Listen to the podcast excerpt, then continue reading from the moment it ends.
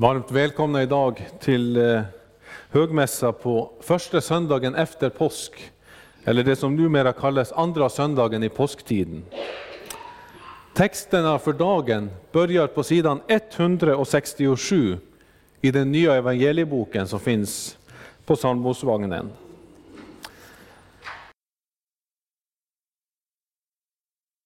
Låt oss bedja.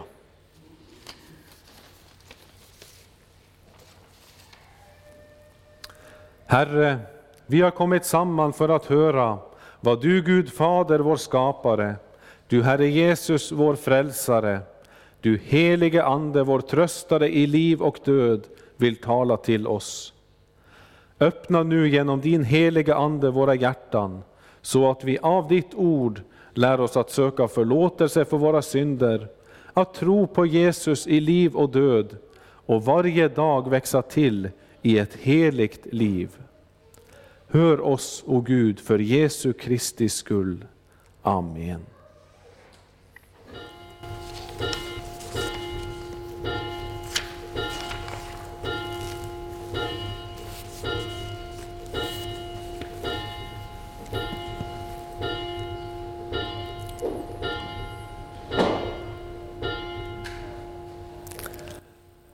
Så sjunger vi de tre första verserna på 537.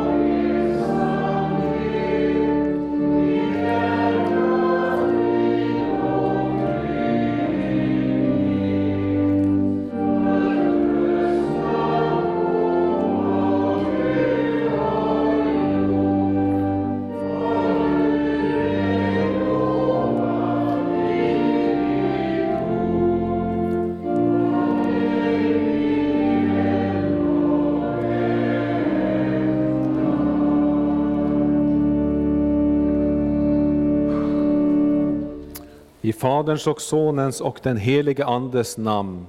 Amen. Nåd vara med er och frid ifrån Gud vår Fader och Herren Jesus Kristus. Amen. Låt oss bedja. Rena, o Gud, våra hjärtan och samveten, så att din son, när han kommer till oss, må i våra hjärtan finna en beredd boning. Genom samme din son, Jesus Kristus, vår Herre. Amen.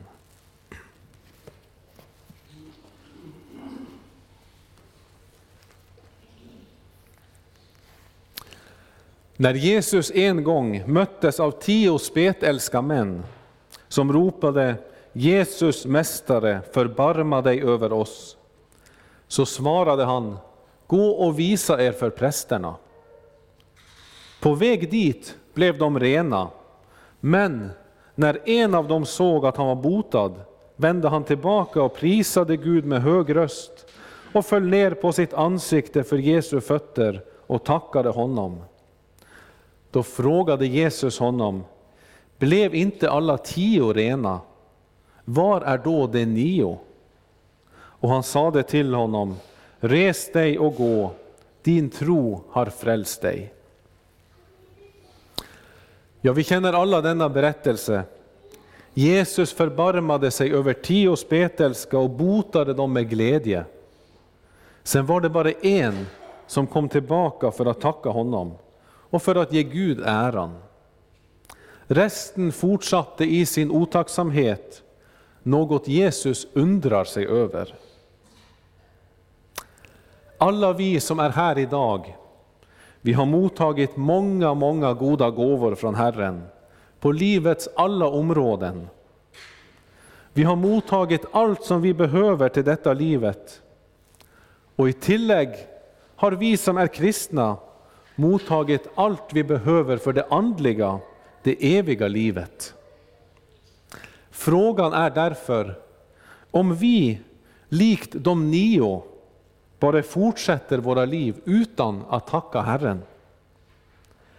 Eller om också vi prisar Gud med hög röst, faller ner på vårt ansikte och tackar honom. Det här är något som Herren lägger märke till. Och det är en stor synd att inte ge Gud den ära och tack som tillkommer honom. Låt ingen vara i tvivel om det. Men om vi undrar, vad har då vi mottagit från Herren denna sista vecka till exempel? Så kan vi bara tänka på katekesens förklaring till bönen vårt dagliga bröd giv oss idag. Där förklaras dagligt bröd till att innebära god hälsa, gott namn och rykte, goda vänner, gott vär och så vidare. Det är alltså inte bara bröd och mjölk som vi ber om, utan allt som vi varje dag behöver för att kunna leva ett kristet liv i stillhet. Men hur är det då? Har vi tackat Herren för de gåvor som han dagligen skänker oss? När vi till exempel äter frukost eller middag, rabblar vi då bordsbönen? Eller går det upp för våra hjärtan att det som vi nu ska äta är en gåva till mig från den allsmäktige Gud, så att vi i innerlig tacksamhet, för att inte behöva svälta, tackar honom och prisar hans heliga namn? Eller när vi har talat med någon vän, tackar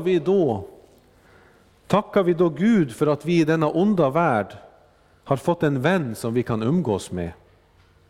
För jag hoppas vi alla har upplevt vilken välsignelse det är att ha en vän. Och på detta sätt kunde vi ha fortsatt. Om vi sover tryggt bak låsta dörrar, har varma sängar och torra rum, har allt sådant blivit en självklarhet för oss? Eller faller vi ner i tacksamhet till hur nådig och barmhärtig Gud är?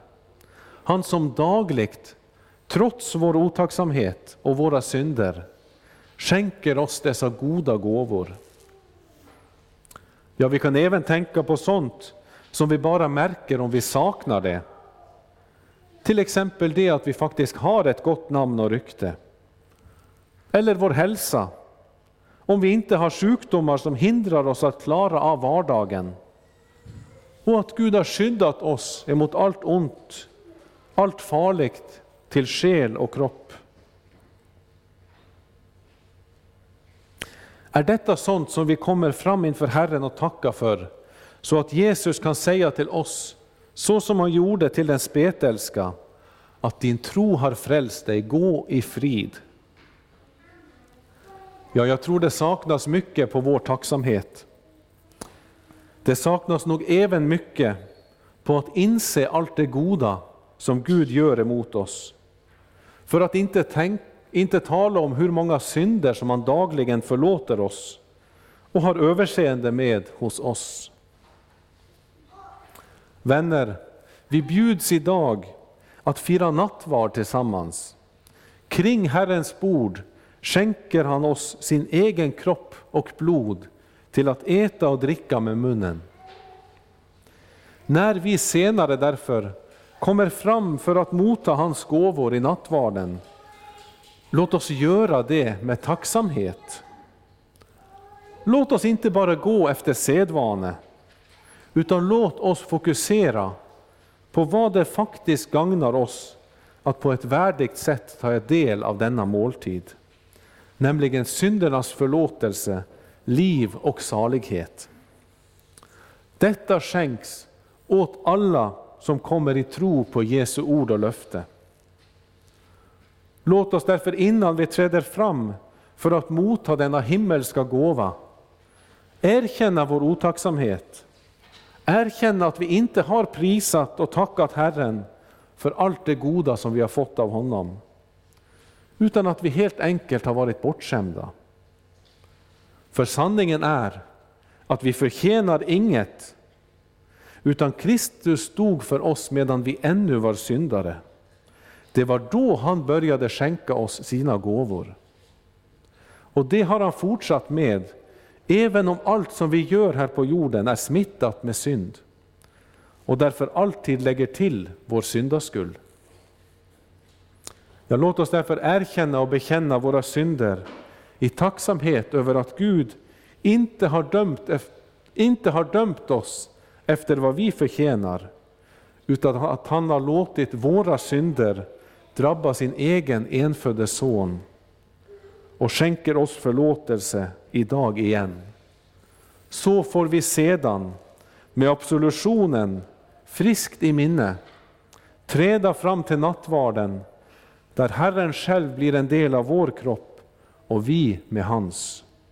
Låt oss tillsammans be och bekänna.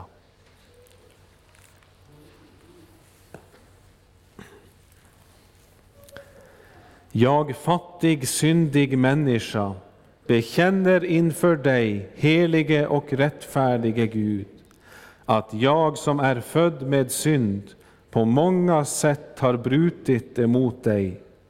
Jag har inte älskat dig över allting och inte min nästa som mig själv. Mot dig och dina bud har jag syndat med tankar, ord och gärningar. Jag är värd att förkastas från ditt ansikte om du skulle döma mig som mina synder har förtjänat. Men du, käre himmelske Fader, har lovat att med mildhet och nåd ta emot alla som vänder sig till dig. Du förlåter dem allt vad de har brutit och försummat och tänker inte mer på deras synder.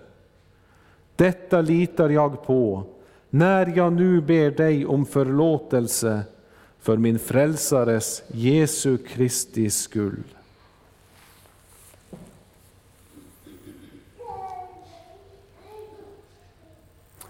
Begär du dina synders förlåtelse för Jesu Kristi skull, så är i kraft av Guds ord och löfte fast och visst att Gud förlåter oss alla våra synder, och denna förlåtelse tillsäger jag dig på vår Herres Jesu Kristi befallning, i Faderns och Sonens och den helige Andes namn.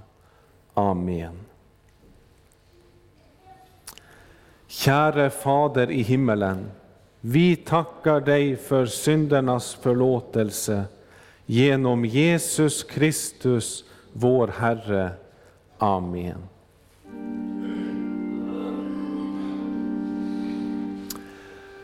Helige Herre Gud, helige starke Gud, helige barmhärtige frälsare, du evige Gud, förbarma dig över oss.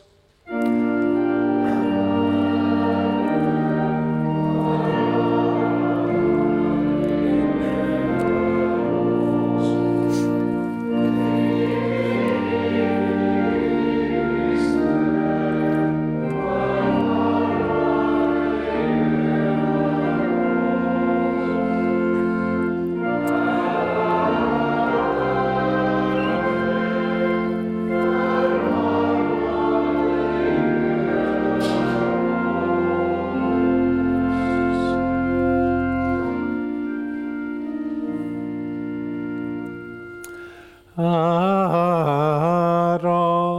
åt Gud i höjden och frid på jorden bland människor som han älskar.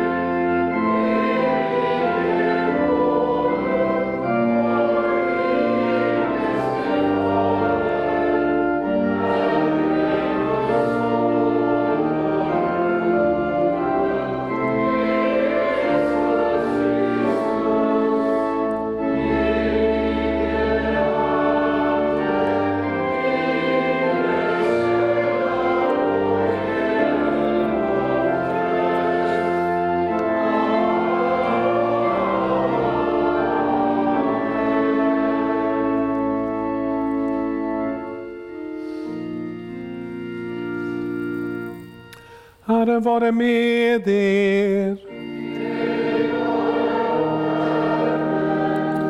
Låt oss bedja.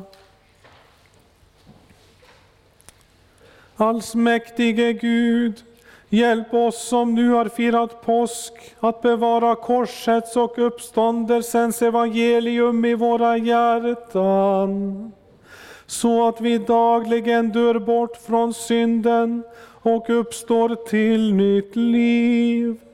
Genom din son Jesus Kristus, vår Herre, som med dig och den helige Ande lever och regerar i en gudom från evighet till evighet. Amen. Hör Herrens ord på första söndagen efter påsk, eller andra söndagen i påsktiden, den andra årgångens läsningar. Dagens gammaltestamentliga läsningar hämtade från profeten Hoseas boks 6:e kapitel från början. Kom, låt oss vända om till Herren, för han har rivit oss, han skall också hela oss. Han har slagit oss, han skall också förbinda oss. Efter 2 dagar gör han oss levande igen. På 3:e dagen låter han oss uppstå, så att vi får leva inför hans ansikte. Låt oss lära känna Herren. Låt oss sträva efter att lära känna honom. Han ska träda fram lika visst som gryningen och komma till oss som ett regn, som ett vårregn som vattnar jorden. Hör också Herrens ord ifrån dagens epistel, hämtad ifrån första Johannesbrevs 5:e kapitel, från den 4:e versen. Allt som är fött av Gud besegrar världen, och detta är den seger som har besegrat världen, vår tro. Vem kan besegra världen utom den som tror att Jesus är Guds son. Han är den som kom genom vatten och blod, Jesus Kristus. Inte bara genom vattnet, utan genom vattnet och blodet. Och anden är den som vittnar, eftersom anden är sanningen. Det är tre som vittnar, anden, vattnet och blodet, och dessa tre är eniga. Om vi godtar människors vittnesbörd, så är Guds vittnesbörd starkare. För detta är Guds vittnesbörd som han har gett om sin son. Den som tror på Guds son har vittnesbördet inom sig. Den som inte tror på Gud gör honom till en lögnare, eftersom man inte tror på det vittnesbörd som Gud har gett om sin son. Så lyder Herrens ord. Gud, vi tackar dig. Så sjunger vi som gradualsalm 156.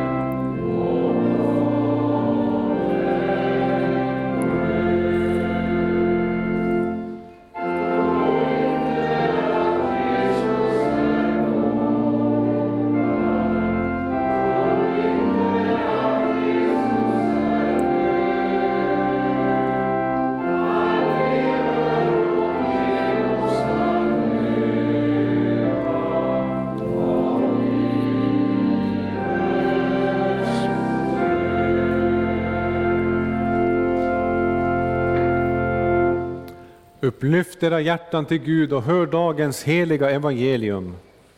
Så skriver evangelisten Johannes i det 21:e kapitel från början. Jesus visade sig en gång till för lärjungarna.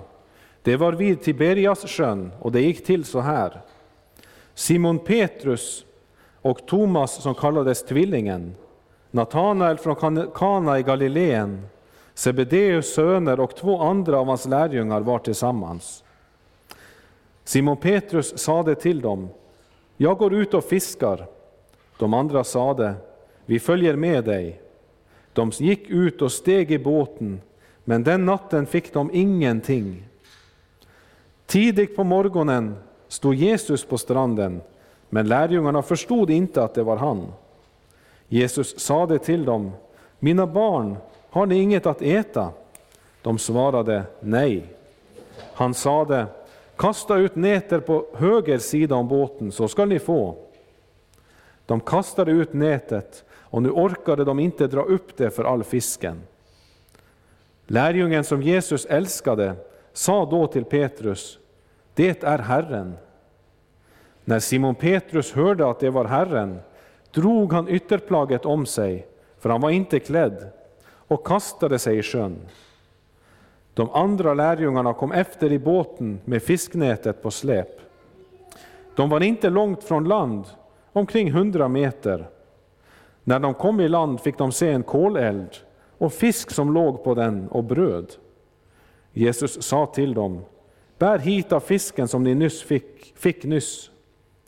Simon Petrus steg i båten och drog upp nätet på land. Det var fullt av stora fiskar, 153 stycken. Och fast de var så många gick nätet inte sönder. Jesus sade till dem, kom och ät. Ingen av lärjungarna vågade fråga honom vem han var. De förstod att det var Herren. Jesus gick fram och tog brödet och gav dem, och likaså fisken. Detta var den tredje gången som Jesus visade sig för lärjungarna efter att han hade uppstått från de döda. Så lyder det heliga evangeliet. Lovat vare du, Kristus. Låt oss tillsammans bekänna vår heliga kristna tro. Vi tror på Gud Fader allsmäktig, himmelens och jordens skapare. Vi tror och på Jesus Kristus, hans enfödde son, vår Herre, vilken är avlat av den helige ande, född av jungfrun Maria, pinad under Pontius Pilatus, korsfäst, död och begraven, nederstigen till dödsriket, på tredje dagen uppstånden igen ifrån de döda, uppstigen till himmelen, sittande på allsmäktig Gud Faders högra sida, därifrån igenkommande till att döma levande och döda. Vi tror och på den helige ande, en helig allmännelig kyrka, det heligas samfund, syndernas förlåtelse, det dödas uppståndelse och ett evigt liv. Så sjunger vi innan predikan 81.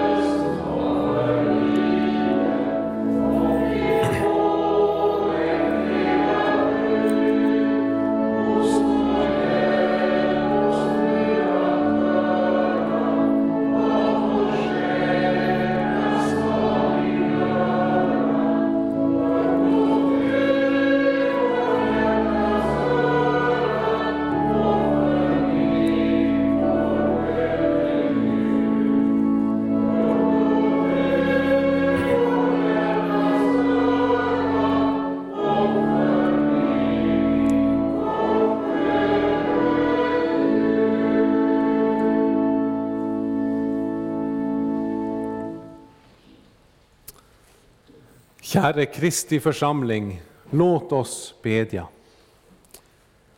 Allsmäktige himmelske Fader, du som lät lärjungarna möta Jesus för tredje gången. Vi ber att vi också i dagens predikan, likt förnekaren Petrus, må få möta Jesus i ordet. Och vi ber att, så som han inte kom med dom och straff över lärjungarna som hade syndat, utan med nåd och frälsning, att han på samma sätt kommer till oss här idag. Jag hör oss, och Gud, för Jesu Kristi skull. Amen.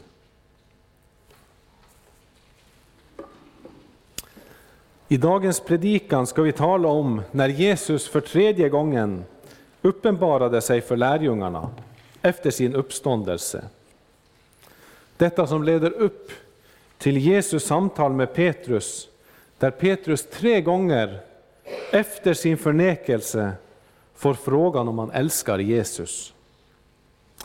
Och vi ska idag vandra genom texten och särskilt stanna upp för 3 saker. Förnekaren Peter i möte med Jesus, att vara människofiskare och att ha behov av Jesus. Den första människan som nämns i texten idag är Simon Petrus. Och det är särskilt hans agerande som är i fokus. Han som inte så länge innan hade förnekat sin Herre 3 gånger. Nu väntade han tillsammans med 6 andra lärjungar på att åter få träffa Jesus igen i Galileen. Ja, förnekaren väntade på att få träffa honom som han hade förnekat. Efter att Jesus skärtorsdag hade sagt att denna natt ska ni alla överge mig, så hade ju Petrus svarat honom: även om alla andra överger dig, så ska jag inte göra det. Sen gick det som det gick innan tuppen gol, och Petrus sprang bort i bitter gråt. Men vi behöver inte döma Petrus och tänka att vi är bättre. För det var ju precis vad Petrus gjorde när han högmodigt tänkte sig att vara bättre än de andra lärjungarna. Saken är att vi kan alla komma i fara att förneka Herren oftare än vi tror. Men vad är det då att förneka Jesus? Jo, först av allt förnekar man Jesus om man inte är en kristen. Då förnekar man ju allt som Jesus har gjort för alla människor. Men man kan också förneka honom om man inte vill kännas vid honom. Inte inför människor vill erkänna att man är en kristen. Eller man försöker att dölja det på något sätt. Och det sker kanske särskilt när man tänker att det gagnar mig inte att vara så övertydlig med min kristna tro. Och det kan ske på arbetet, bland vänner, eller när man gör sånt som man inte borde, och man försöker tränga bort Jesus från sina tankar. Man kan även förneka Jesus för sig själv. När man har något annat i livet som man egentligen bygger sin tro på. Det kan vara något man får gott samvete genom att göra, och som utan att man tänker över det, täcker över ens synder. Så som till exempel att vara extra snäll och hjälpsam när man vet att man egentligen borde omvända sig och be både Gud och sin nästa om förlåtelse för något. Man kanske har gjort något mot sin äkta hälft, och så är man så hjälpsam med att ta disken och dammsuga som aldrig förr, istället för att bekänna sin synd och be om förlåtelse. Eller man kan ha varit för hård mot sina barn, och istället för att bekänna och be om förlåtelse så köper man en extra glass eller leksak och så vidare. Med sådana saker så riskerar vi att våra goda gärningar ger oss den frid som bara Jesu död och uppståndelse har makt att ge. Det som han skänker genom förlåtelsen. Och då bedrar vi oss själva. Och då glömmer vi att varenda synd som vi gör först och främst är en synd mot den helige Gud. Det här ser vi tydligt hos kung David. Han som efter sitt hor med Batseba och mord av Uria, så säger han till Gud att mot dig alena har jag syndat och gjort vad ont är i dina ögon. Men hade inte David syndat mot andra än Gud? Jo visst. Och han kunde ha gjort Batseba till drottning och han kunde ha givit henne vad hon ville. Hade han inte bekänt sin synd för Gud, så skulle domen fortfarande legat tungt över honom. Och det är förresten en säker väg till förtappelsen, när man vill täcka över sina synder med andra saker än Jesu Guds sons blod, som endast kan rena oss från vår synd. Ja, då förnekar man för sig själv att Jesus har gjort det som ingen annan människa kunde göra, nämligen att ge Gud lösepenning för vår synd. För Bibeln säger att alla som har syndat utan lagen kommer också att bli förtappade utan lagen. Och alla som har syndat under lagen kommer att fördömas av lagen. Det hjälper därför inte hur mycket vi annars gör av det som man kallar goda gärningar. Står vi skyldiga inför Guds bud, så kommer vi att dömas i enlighet med lagens ord. Och den är evig, den domen, och fullt av lidande. Judas, han försökte själv att gottgöra sitt svek mot Herren genom att ge tillbaka blodpengarna. Men när han inte klarade det, så gick han och hängde sig. Han dog i sina synder och blev, som Bibeln kallar honom, fördärvets man. Men Petrus, han som förtjänade samma straff som Judas för sin förnekelse, han försökte inte att göra upp för synden själv, utan han blev i sin ånger funnen av Jesus. Han fick motta Jesu hälsning och fick nytt hopp i honom.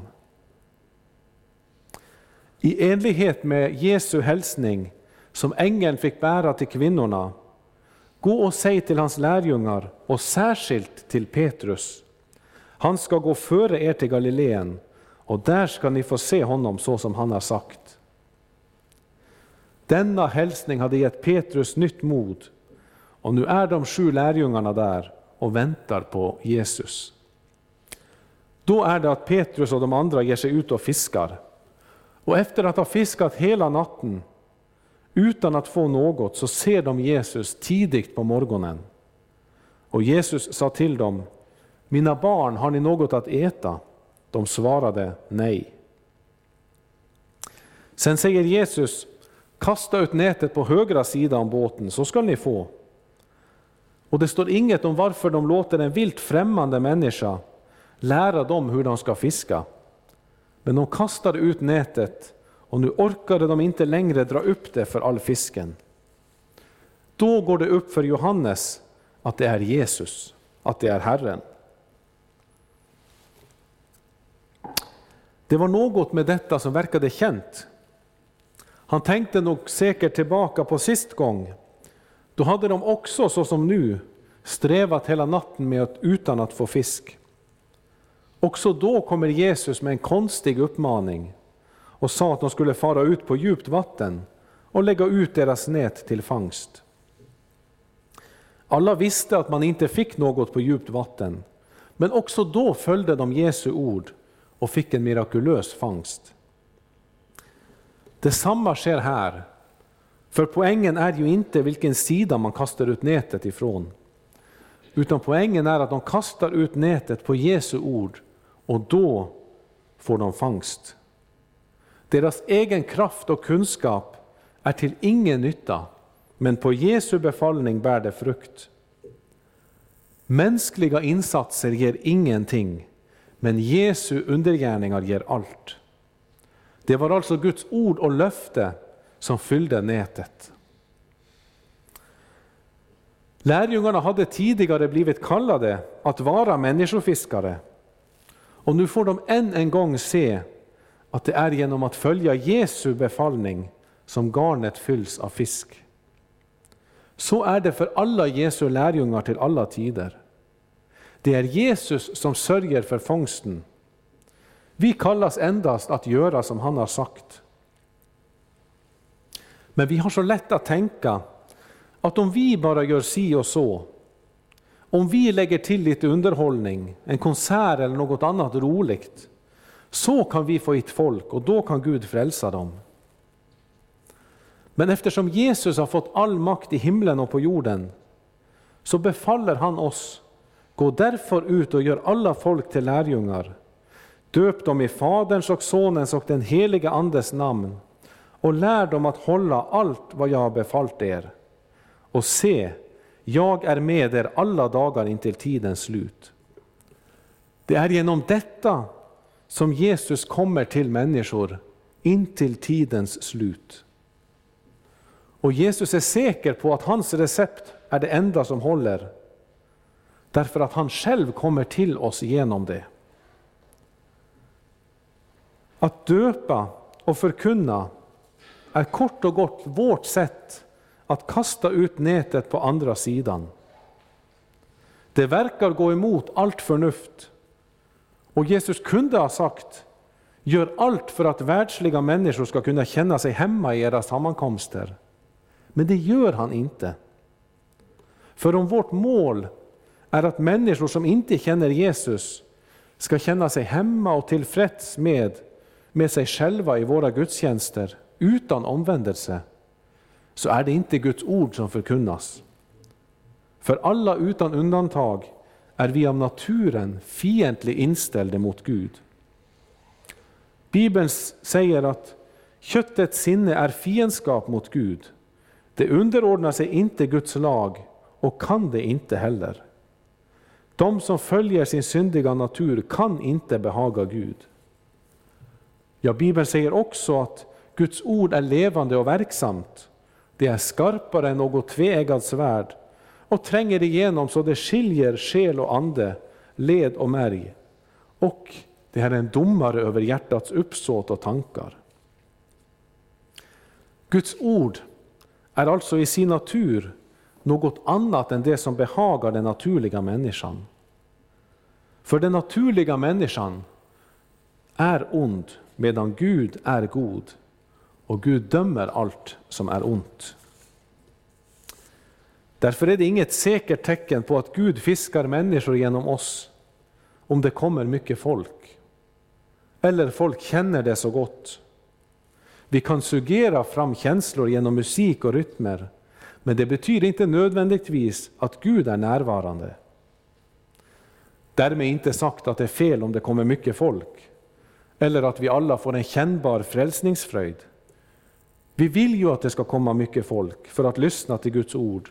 Och vi vill ju att de ska fröjda sig i evangeliets ord om att Jesus har dött och uppstått för att ta bort alla deras synder, så vi skulle få evigt liv och slippa den eviga förtappelsen.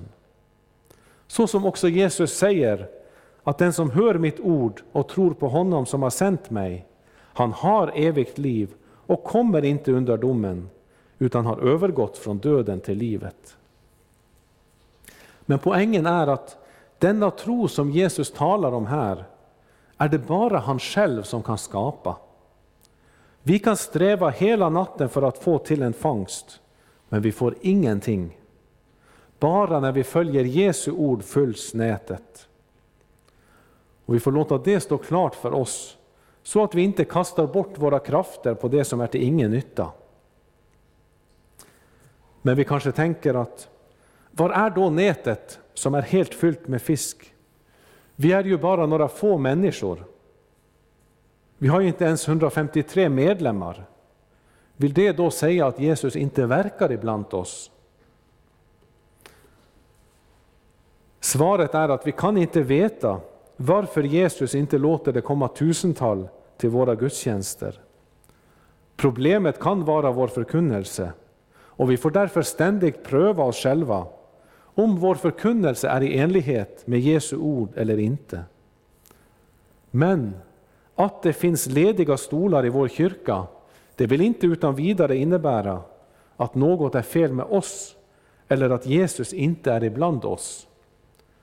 För det att Jesus bevarar oss som tror på honom att han fortsätter att låta oss få lyssna till hans ord.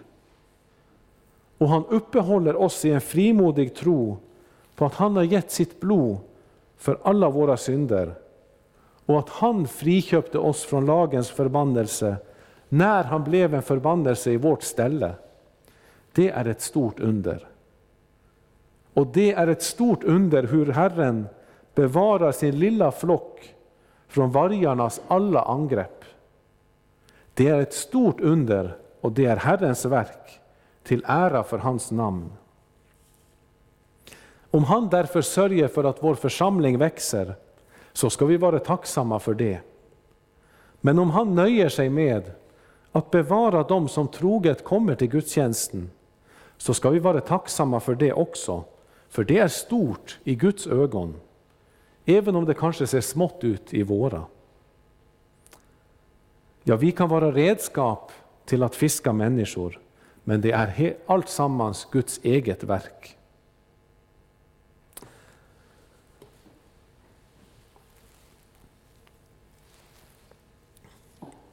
Texten fortsätter med att när det gick upp för Johannes att det var Herren som stod vid stranden, så sa han till Petrus, det är Herren. Och när Simon Petrus hörde att det var Herren, tog han på sig ytterplagget, för han var lättklädd, och kastade sig i sjön. Här ser vi en som har behov av Jesus. En som inte kan vara utan Jesus. Och han behöver inte Jesus därför att han är syndfri, utan därför att han har funnit sin frälsare i honom. Petrus var i behov av Jesus just för att han var full av synd. Han visste nu att utan Jesus går det illa. Utan att Jesus är med hjälper inget alls. Då hjälper det inte hur säker man är på att man inte ska svika honom. Nej, då går det illa. Och då blir det en hel natts arbete utan frukt. Och Petrus kunde inte komma snabbt nog till Jesus. Han hade ju fått Jesu hälsning. Gå och säg till hans lärjungar och särskilt till Petrus. Ja, dessa ord, särskilt till Petrus, de hade nog fäst sig vid Petri sinne. Han hade nog ofta funderat över vad dessa ord innebär. Att han som hade svikit så grovt, han som hade förnekat sin frälsare, att löftet om att få se Jesus igen i Galileen särskilt var givet åt honom. Ja, han undrade nog kanske över om Jesus kunde förlåta honom för hans djupa fall. Om Jesus fortfarande ville ha med honom att göra och ville ha honom till sin lärjunge. För Petrus visste ju hur stort och hur svårt han hade syndat mot sin Herre. Svaret är att evangeliets löfte om syndernas förlåtelse särskilt gäller sådana. Jesus vill särskilt möta sådana som har fallit djupast i synd. Som i sin ånger över synden längtar efter förlåtelsen. Sådana som inte kan hitta frid i sig själv, utan bara ser sina synder och som märker att man måste ha Jesus. Den människan som har det så, han ska veta att Jesus särskilt vill möta honom. Det vill han göra därför att han vill uppenbara särskilt för sådana att han har borttagit synden. Och det ska du höra som plågas med dina synder. För detta gäller dig som lyssnar idag. Jesus har gått i döden för att betala Gud lösepenning för alla dina synder. Han tog på sig ditt straff när han överlämnades i syndares händer. Och genom att Gud uppreste honom från de döda, så visade han för oss att han accepterade sonens offer i vårt ställe. Därför kan du som sörjer över dina synder och som längtar efter Jesus och hans förlåtelse, du kan räkna med att hitta nåd hos honom.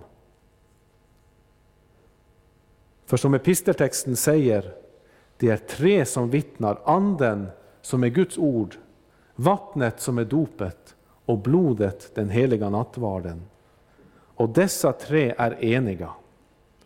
Ja, Jesus säger: saliga är de som hungrar och törstar efter rättfärdighet, för de skall bli mättade. Och det ser vi just i andens vittnesbörd i Guds ord, i alla evangeliska löfterna som vi hittar där. När fariseerna klagade på Jesus att han drack och åt med publikaner och syndare, då frågade de lärjungarna: varför äter er mästare med publikaner och syndare? Men då hörde Jesus det, och så sa han: det är inte de friska som behöver läkare, utan de sjuka. Ty jag har inte kommit för att kalla rättfärdiga, utan syndare. Dessa Jesu ord inkluderar dig som tycker att du är värst av alla. Jesus har kommit för att kalla just syndare. Det är vår räddning. Det är därför som Petrus inte kan vänta tills båten är i land, utan han simmar de 100 meterna in till land. Den stora fiskfångsten är glömd. Han måste till Jesus. Det står inget om vad Petrus och Jesus samtalade om innan de andra kom släpande med nätet. Det står bara att Jesus hade gjort i ordning fisk och bröd. Och sen gick han fram och tog brödet och gav dem, och likaså fisken. Och detta leder våra tankar till ett annat under som Jesus gjorde. Nämligen då han 2 gånger mättade tusentals människor med lite bröd och fisk. Jesus påminner dem om att han är livets bröd som har kommit ner från himlen. Och vi kan säga att så som Jesus sörjde för sina lärjungar och deras behov när han vandrade fysiskt tillsammans med dem, på samma sätt är det även efter uppståndelsen. Ja, Jesu ord: gör er inget bekymmer för ert liv, vad ni ska äta eller dricka, inte heller för er kropp, vad ni ska klä er med. Utan sök först Guds rike och hans rättfärdighet, så ska ni få allt det andra också. Dessa ord gäller fortfarande för Jesu lärjungar. Men sen står det att ingen av lärjungarna vågade fråga honom vem han var. De förstod att det var Herren. Lärjungarna har en sådan fruktan för Herren att de inte ens vågar fråga Jesus vem han var. Men de kände igen sin Herre på de gärningar som han gjorde. Därför behövde de inte heller fråga honom. Han som är Herren över levande och döda, han har nu uppfyllt försoningen. Han har löst syndaproblemet för oss alla.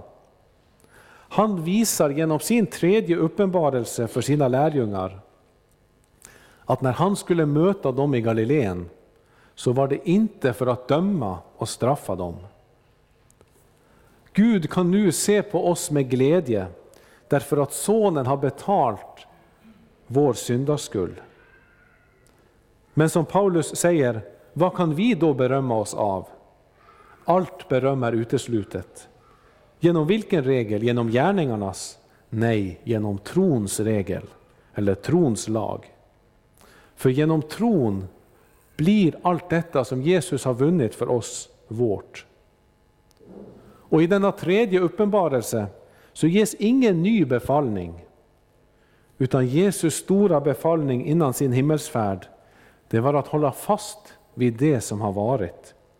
Det som lärjungarna, drivna av den helige ande, har skrivit ned för oss och som kallas andens vittnesbörd.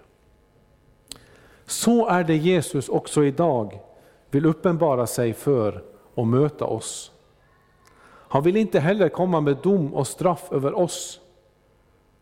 Han vill inte uppenbara nya saker som vi borde ha vetat, utan så som han uppenbarade sig för sina lärjungar, så vill han påminna och uppenbara för oss innebörden av det som redan är skrivet. Det är därför det passar så bra att det heter att vi firar gudstjänst varje söndag. För vi gör det med glädje och hopp. Vi gör det för att påminnas om Jesu gärningar, det som står skrivet. Låt oss därför fira påsk med vissheten om att Jesus har uppfyllt Guds löften. Att han har betalt all vår skuld, att det är fullbordat. Då kan vi säga med Bibelns ord att den som har sonen, han har livet. Den som inte har Guds son, han har inte livet. Lovat vare Gud och välsignad i evighet, som med sitt ord tröstar, lär, förmanar och varnar oss. Helige Ande, skriv ordet i våra hjärtan, så att vi inte blir glömska hörare, utan varje dag växer till i tro, hopp, kärlek och tålamod, intill tidens slut och blir evigt saliga genom Jesus Kristus, vår Herre. Amen.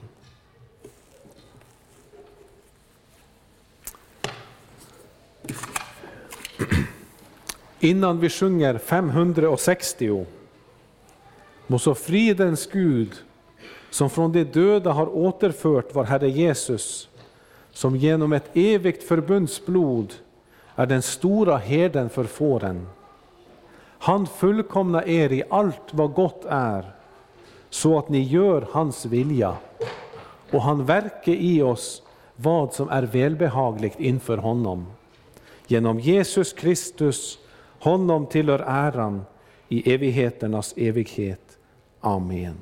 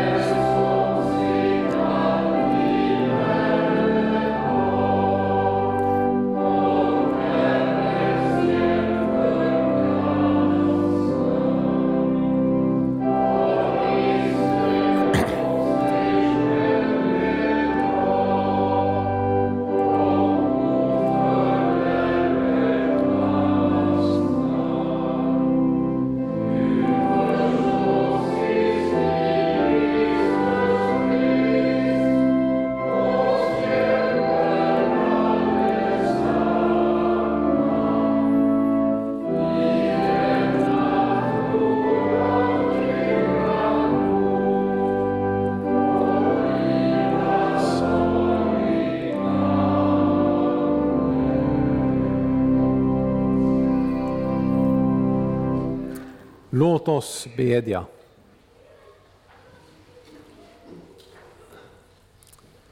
Herre vår Gud, vi ber dig, styrk och led din kyrka och samla ditt folk kring ordet och sakramenten. Låt ditt evangelium nå ut i hela världen och väcka levande tro. Ge dina vittnen kraft när de får lida för din skull. Skydda vårt land och ge vishet åt dem som har fått förtroende och ansvar i vårt samhälle. Ge dem att fatta rätta och visa beslut till ära för ditt namn och till gagn för folket. Välsigna vårt arbete. Ge världen fred och låt det onda hindras och din vilja ske. Ge oss dagligt bröd och stärk vår vilja att dela med oss åt dem som lider nöd. Låt våra hem präglas av sammanhållning, trygghet och kristen tro. Och gör vår församling till ett hem dit människor kommer för att höra ditt heliga ord, bedja om din hjälp och tacka för din godhet och kärlek. Kom, Herre, till de sjuka, sörjande och ensamma. Särskilt tänker vi på dem som under denna coronatid har blivit sjuka, sörjande och ensamma. Och vi ber också för alla krigens offer i Ukraina och utöver världen. Och vi ber för alla förföljda kristna. Du ska vara med dem. Ja, vi ber också för barnet i moderlivet. Om ditt skydd och din räddning. Att livets värde också måste bli given till dessa våra minsta bröder och systrar. Ja, kom, Herre, till din räddning, till vår räddning. Och sänd oss till dem som behöver vår omtanke och vårt stöd. Följ oss hela livet med din nåd och gör oss fasta i tron och låt oss till sist komma hem till din eviga glädje. Genom Jesus Kristus, din son, vår Herre. Amen.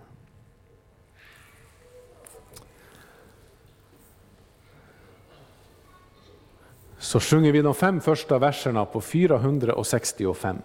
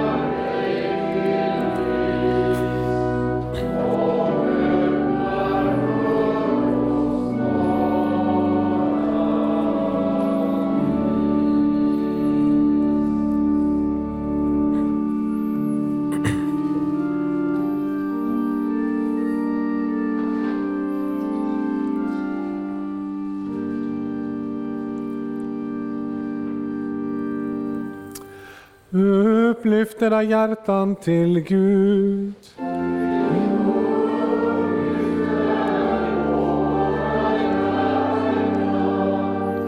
Låt oss tacka Gud vår Herre.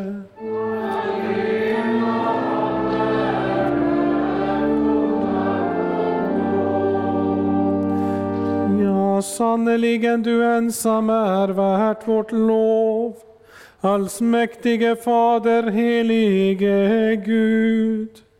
Dig vill vi prisa och välsigna genom Jesus Kristus vår Herre.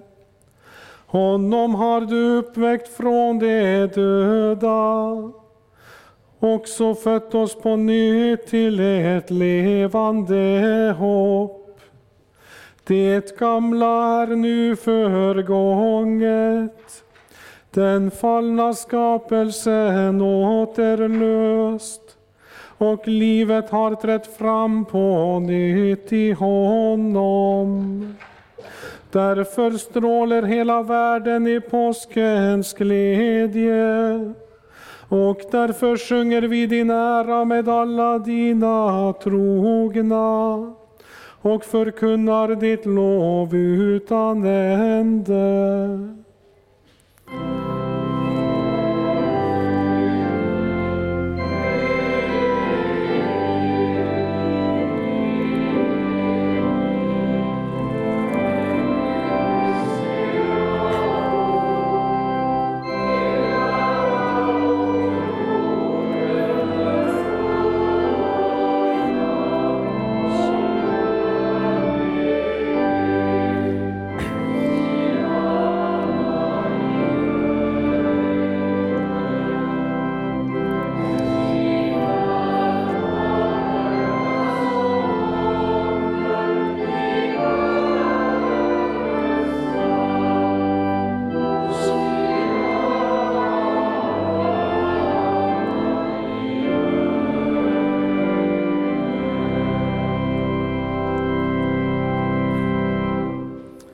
Lovat vare du himmelens och jordens Herre, att du omsluter hela skapelsen med din kärlek och att du förbarmat dig över människors barn och utgett din enfödde son för att var och en som tror på honom inte ska gå förlorat utan ha evigt liv. Vi tackar dig för den frälsning du har berett åt oss genom Jesus Kristus. Bered oss genom din helige ande att ta emot honom när han kommer till oss i sin heliga nattvard. Amen. I den natt då vår Herre Jesus Kristus blev förrådd, tog han ett bröd, tackade, bröt det och gav åt lärjungarna och sade: Tag och ät, detta är min kropp som blir utgiven för er. Gör detta till min åminnelse.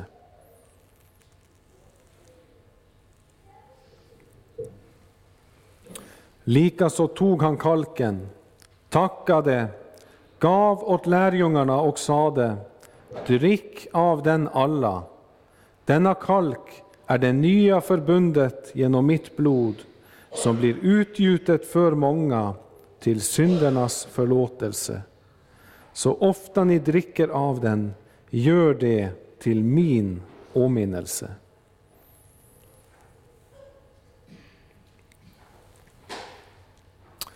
Helige Fader, vi firar denna måltid till åminnelse av din sons lidande och död, uppståndelse och himmelsfärd. Vi tackar dig för att du har sett till hans fullkomliga och eviga offer, med vilket du har försonat världen med dig själv. Tack för att du i denna måltid skänker oss de välsignade frukterna därav och ger oss liv av hans liv, så att han förblir i oss och vi i honom. I den helige ande och med alla dina trogna ber vi den bön som din son Jesus Kristus har lärt oss. Fader vår som är i himmelen, helgat var det ditt namn. Tillkomme ditt rike, ske din vilja så som i himmelen så och på jorden. Vårt dagliga bröd giv oss idag, och förlåt oss våra skulder, så som och vi förlåta dem oss skyldiga äro.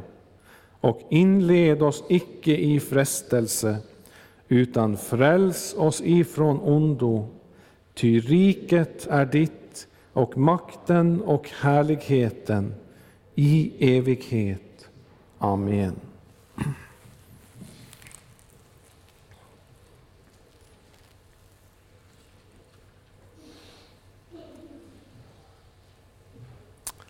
Herrens frid vare med er.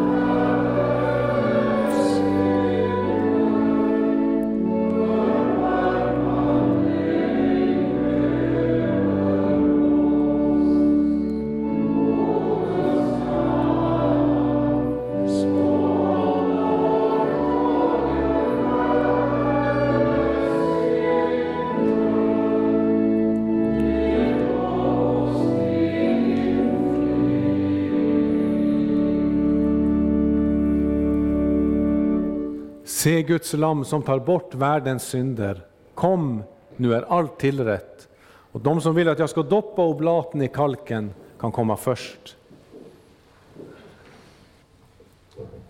Kristi kropp för dig utgiven. Kristi blod för dig utgjutet. Kristi kropp för dig utgiven. Kristi blod för dig utgjutet.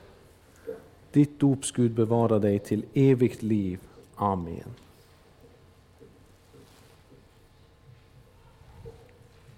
Kristi kropp för dig utgiven. Kristi blod för dig utgjutet.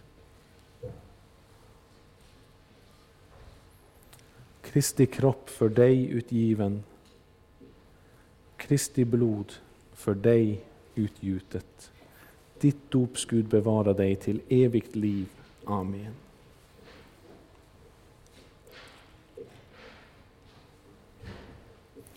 Kristi kropp för dig utgiven. Kristi blod för dig utgjutet.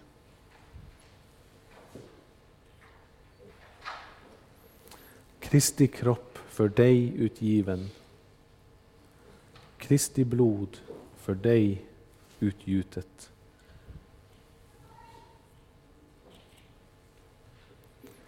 Kristi kropp för dig utgiven. Kristi blod för dig utgjutet. Kristi kropp för dig utgiven. Kristi blod för dig utgjutet.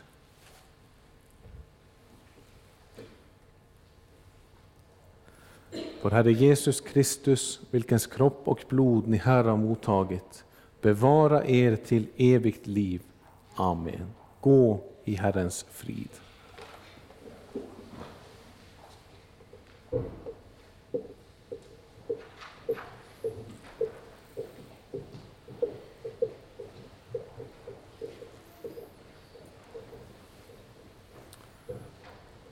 Då går vi över till traditionellt sätt. Ja.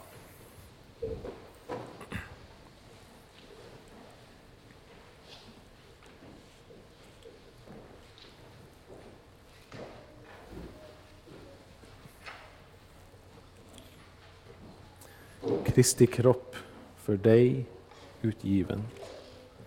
Kristi kropp för dig utgiven. Kristi kropp för dig utgiven. Kristi kropp för dig utgiven. Kristi kropp för dig utgiven. Kristi kropp för dig utgiven. Kristi kropp för dig utgiven. Kristi kropp för dig utgiven. Kristi kropp för dig utgiven. Kristi kropp för dig utgiven.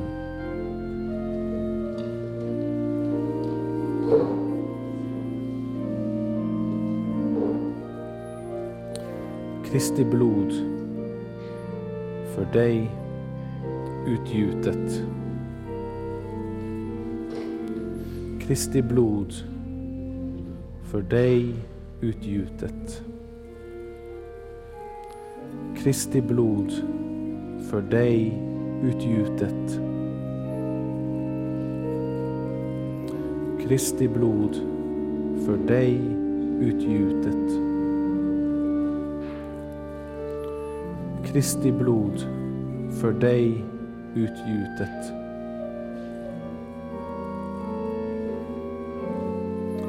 Kristi blod för dig utgjutet.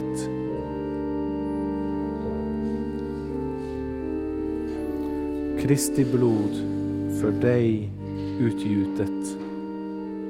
Kristi blod för dig utgjutet. Kristi blod för dig utgjutet. Kristi blod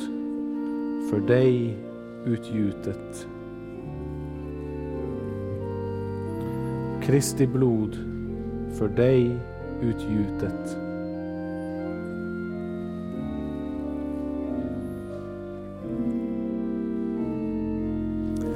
Vår Herre Jesus Kristus, vilkens kropp och blod ni här har mottagit, bevara er till evigt liv. Amen. Gå i Herrens frid.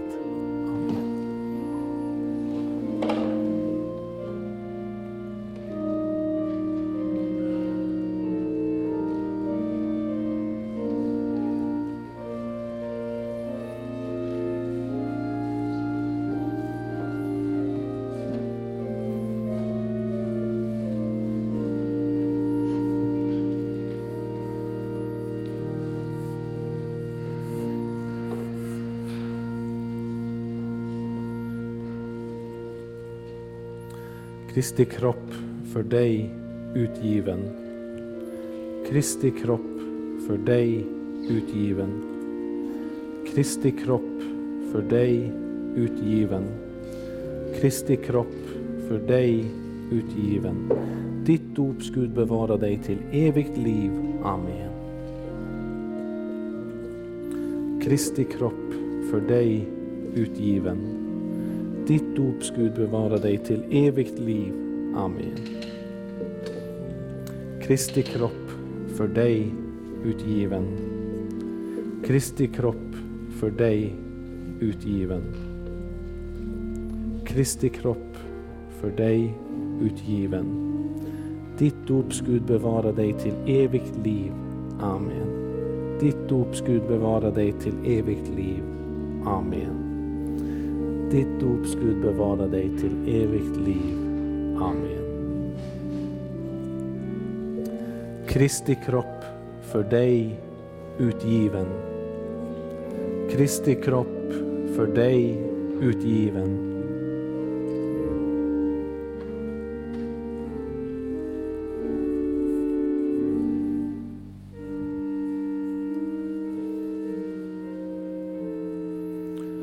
Kristi blod för dig utgjutet. Kristi blod för dig utgjutet. Kristi blod för dig utgjutet. Kristi blod för dig utgjutet. Kristi blod för dig utgjutet. Kristi blod för dig utgjutet.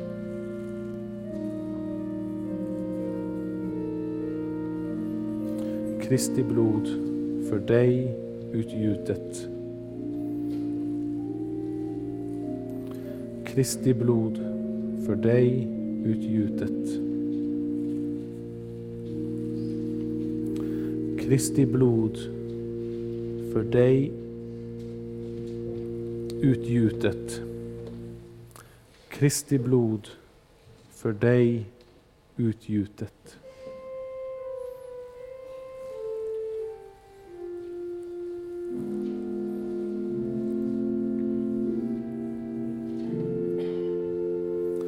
Vår Herre Jesus Kristus, vilkens kropp och blod ni här har mottagit, bevara er till evigt liv. Amen. Gå i Herrens frid.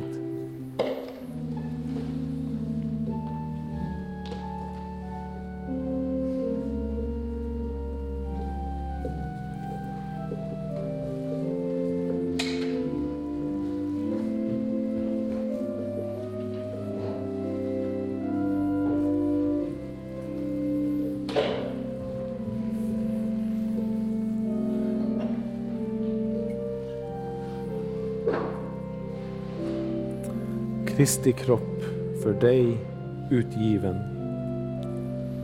Kristi kropp för dig utgiven. Kristi kropp för dig utgiven.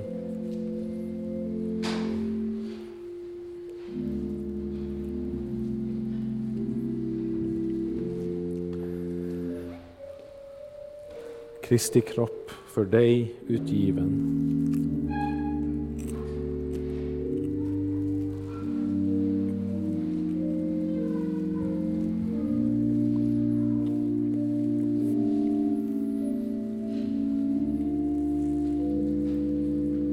Kristi blod för dig utgjutet.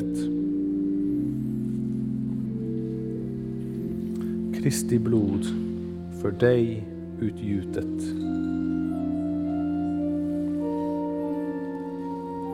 Kristi blod för dig utgjutet.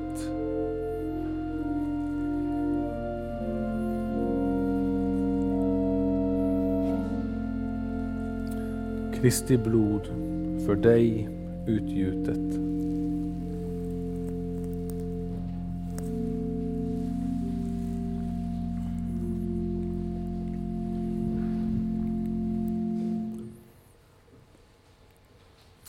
Vår Herre Jesus Kristus, vilkens kropp och blod ni här har mottagit, bevara er till evigt liv. Amen. Gå i Herrens frid. Låt oss bedja.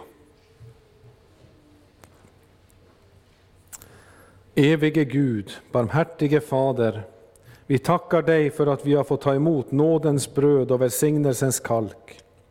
Låt oss leva i Kristi uppståndelses kraft, våra medmänniskor till glädje, ditt heliga namn till pris och ära. Genom Jesus Kristus vår Herre. Amen.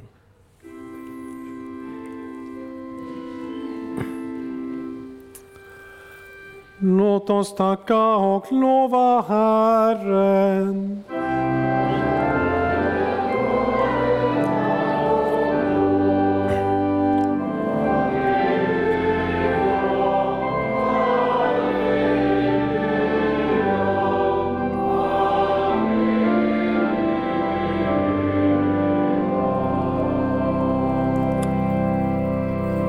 Tag emot Herrens välsignelse. Herren välsigne er och bevare er. Herren låter sitt ansikte lysa över er och vara er nådig. Herren vände sitt ansikte till er och give er frid. I Faderns och Sonens och den helige Andes namn.